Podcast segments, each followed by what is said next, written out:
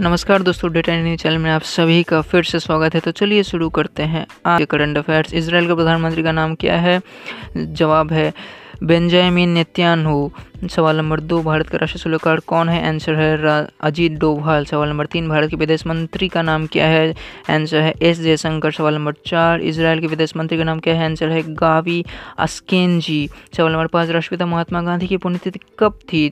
Answer है, तीस जनवरी सवाल नंबर छः, इस साल गांधी जी की कितनी भी पुण्यतिथि थी? सवाल आंसर है तिहत्तरवीं सेवेंटी थ्री सवाल नंबर सात, किसने कब किया था गांधी जी की हत्या? तो आंसर है तीस जनवरी 1948 को नथुराम गोडसे ने की थी गांधी जी की हत्या। सवाल नंबर आठ, सैयद मुश्ताक अली ट्रॉफी 2020 का विजेता कौन है? आंसर है तमिलनाडु।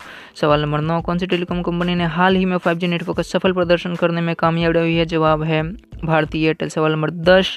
एयरटेल ने कौन से शहर में 5G की टेस्टिंग करी थी? जवाब है हैदराबाद सवाल नंबर ग्यारह। मार्च दो में देश की जीडीपी कितनी प्रतिशत है? आंसर है थ्री परसेंट सवाल नंबर बारह, रेडा का फुल फॉर्म क्या है?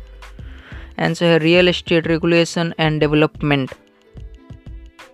सवाल नंबर तेरह सबनम इस्माइल किस देश की महिला क्रिकेटर है? जवाब है दक्षिण अफ्रीका। सवाल नंबर चौदह टी ट्वेंटी अंतर्राष्ट्रीय क्रिकेट के सबसे छोटे पायदान में सौ विकेट पूरे करने वाले दुनिया की पांचवी महिला क्रिकेटर कौन है? जवाब है सबनम इस्माइल।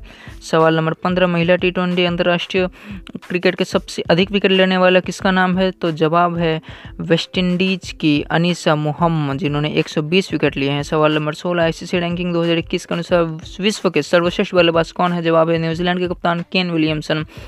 और सवाल नंबर सत्रह है, हाल ही में एशियाई क्रिकेट परिषद एसीसी का अध्यक्ष किसे चुना गया है? जवाब है जैसा और ऐसे ही अमेजिंग लेटेस्ट करंट अफेयर्स देखने के लिए हमारे चैनल डेटा इन हिंदी को सब्सक्राइब करना ना भूलें।